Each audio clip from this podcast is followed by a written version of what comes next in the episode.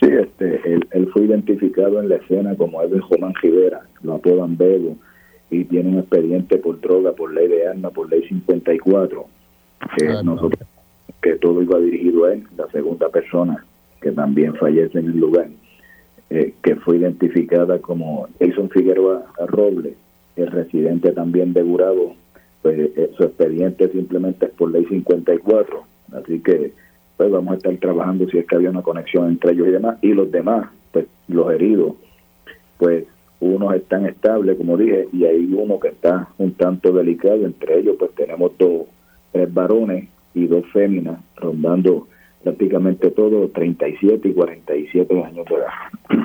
¿Se cree, ¿Se cree que todos eran parte del mismo grupo? ¿Estaban juntos en el negocio o no necesariamente?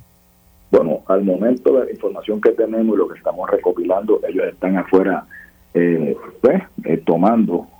Pero ¿sabes cómo es esto? Que a veces uno sale a tomar afuera porque el negocio ya...